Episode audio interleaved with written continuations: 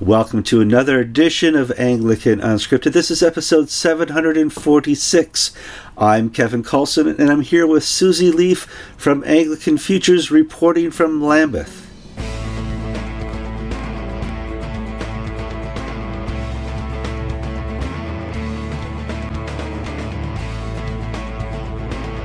All right, welcome to another show. We're glad you could join us. Obviously, there's a lot happening. Lambeth 2022 is occurring over at uh, Kent, uh, England, and I thought we could be talking about that because we have graciously been awarded the time of Susie Leafe, who's going to help us talk through some of the bigger topics that are happening over in Lambeth. Because uh, so far we're at day two, and I, I see a lot of chaos happening, and we need to talk about what's going on. But first, how are you doing, Susie?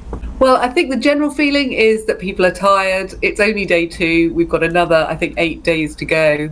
Um, people are. Um, just trying to work out what's going on. We were told today by a bishop, uh, the retired Bishop of Lambeth, uh, Tim Thornton, um, that Lambeth is a work in progress. Um, things seem to be changing every day, and they don't seem to have much idea of what's going on. Yeah, and, and I Lambeth has to be an incredibly difficult struggle. Not just you know the the political issues, not just the social issues going on, the cultural issues, and the chaos over Lambeth 110, but just putting on a event like this where you have hundreds of bishops coming from all over the world to attend a 10 day conference in the middle of summer in England. That's difficult. Add to that all the it's, layers it's of extraordinary hard. yeah. yeah just you know all Absolutely. different. I think it took an hour and a half. So I was going to say it took an hour and a half to get the bishops and the people um, were seated today before the service started. I mean, you know, it's it's a logistical nightmare. Yeah, absolutely. Um, let's talk about the uh, non logistical nightmares, but some of the nightmares that are kind of happening behind the scenes. And we've heard now for weeks about Lambeth calls and some of the uh, decisions the primates, primates and bishops will be making uh, in regards to what they support, don't support, what needs more work around the church. And it's really difficult to describe Lambeth calls What's more difficult is to find out how the bishops are going to be voting on this. We learned a couple weeks ago that it'll all be handled by electric vote. And then they changed how many options they have to vote on. And now they're throwing out electric voting and the options. And it may be because I don't speak English speak as well as you do. I don't know what's going on now. And I need you to really help, uh, as a person from Britain, explain to us What's going to happen now with voice votes? Okay, uh, I've never been in a meeting in Britain with, with a voice vote. Um, so I cannot tell you exactly what's going to happen.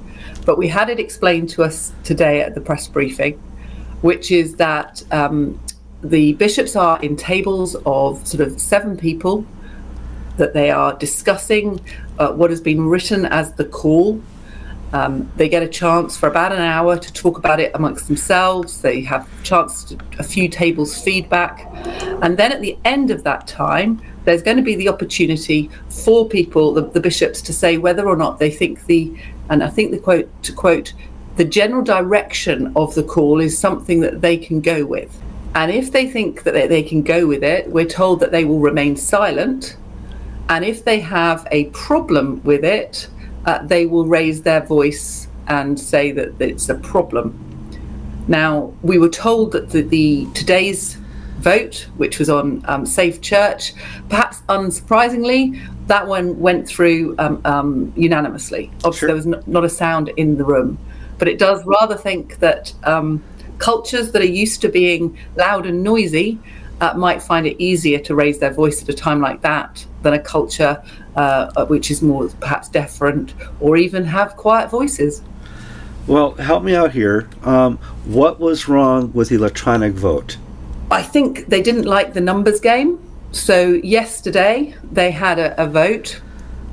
Um, they tried to tell us that 99% of the bishops were in favour, and therefore the, the, the, call had been affirmed. If you actually looked at the numbers, um, there were probably about 180 bishops meet, missing from the vote. We didn't know whether they abstained or whether they just didn't come to the to the meeting. Um, and 66% of them did say yes, they liked it.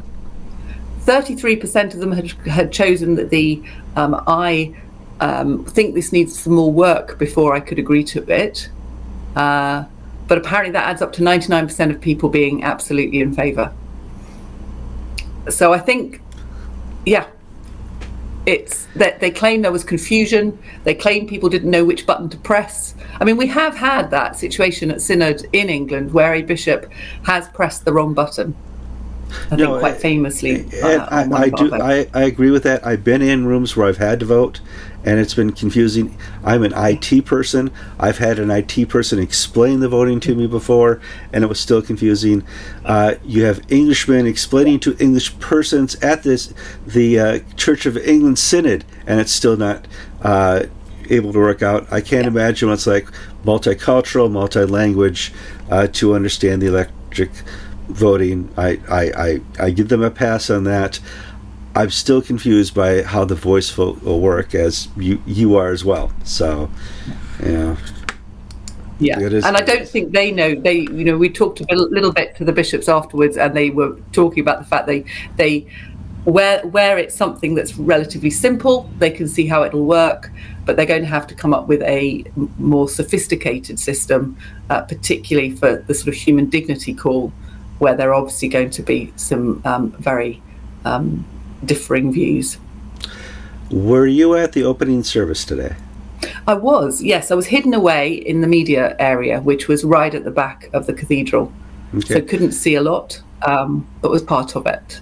So on Friday, the Global South uh, announced that they were not going to uh, recommend to the bishops of the Global South that they attend the Eucharist. And it's my understanding that the Lambeth conference would not allow people to take pictures during the Eucharist today. Is that a correct understanding? Yeah, that was that's right. We were told that it was a time of um, a sort of it was a personal moment. It was a very um, holy moment, mm. and therefore no photographs should be taken.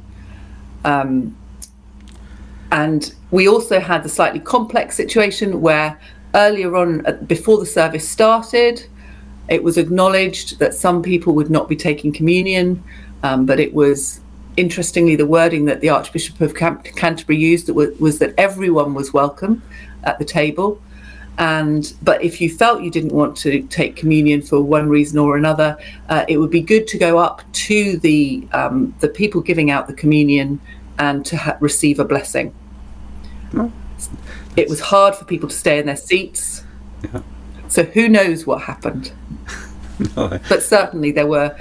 I, I've spoken to many people who said they had a very uh, uh, a, a, quiet moment with God as they sat in their seat. So okay. who knows the exact numbers? Well, I was at the uh, opening service, but it's a divided communion, and it had to oh, be yeah. acknowledged.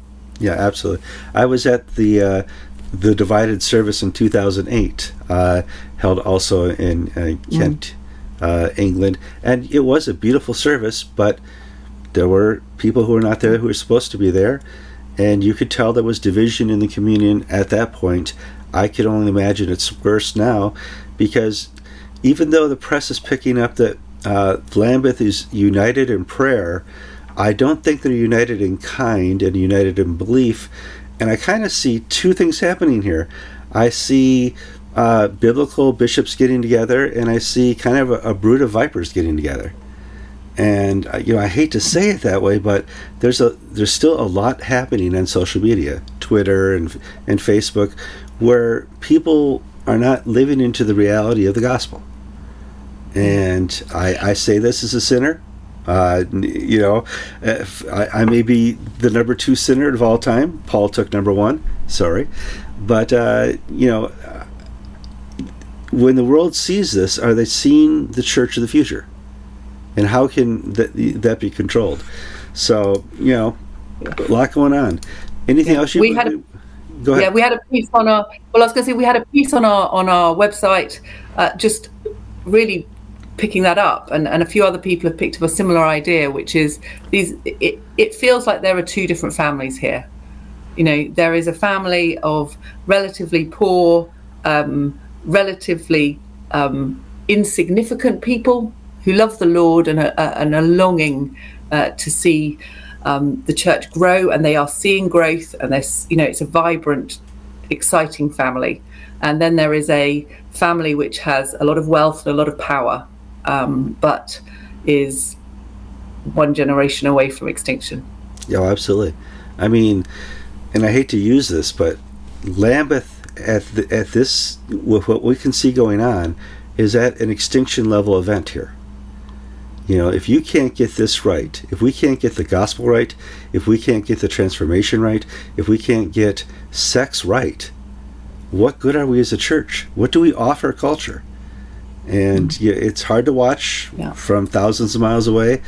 And and that was, I think, Arch yeah Archbishop Mouneer Anis put it beautifully when he said, you know, a broken church can't bring good news uh, to uh, to a broken world. And as as the ex leader of the the global South, you know, his prayer is that we would deal with these things at Lambeth. And so far, I haven't seen a lot of evidence um, that there is a desire to do anything more than keep repeating the mantra that we're walking together. No, and, and uh, apply power and pressure and money where they can. Uh, you brought up the two different churches, the Western Church here. When I see them on social media, and you know that they understand now that money can buy influence uh, with these some of these uh, poorer countries, and it's sad to watch. You know, very sad. Mm-hmm. Susie, I've taken up uh, 12 minutes of your time and I want to thank you again. I hope it. Oh my goodness! A, couple, a couple, times more this week uh, as Lambeth continues. But thank you for your faithful work. No problem. Thanks for, for having me. It's been a joy.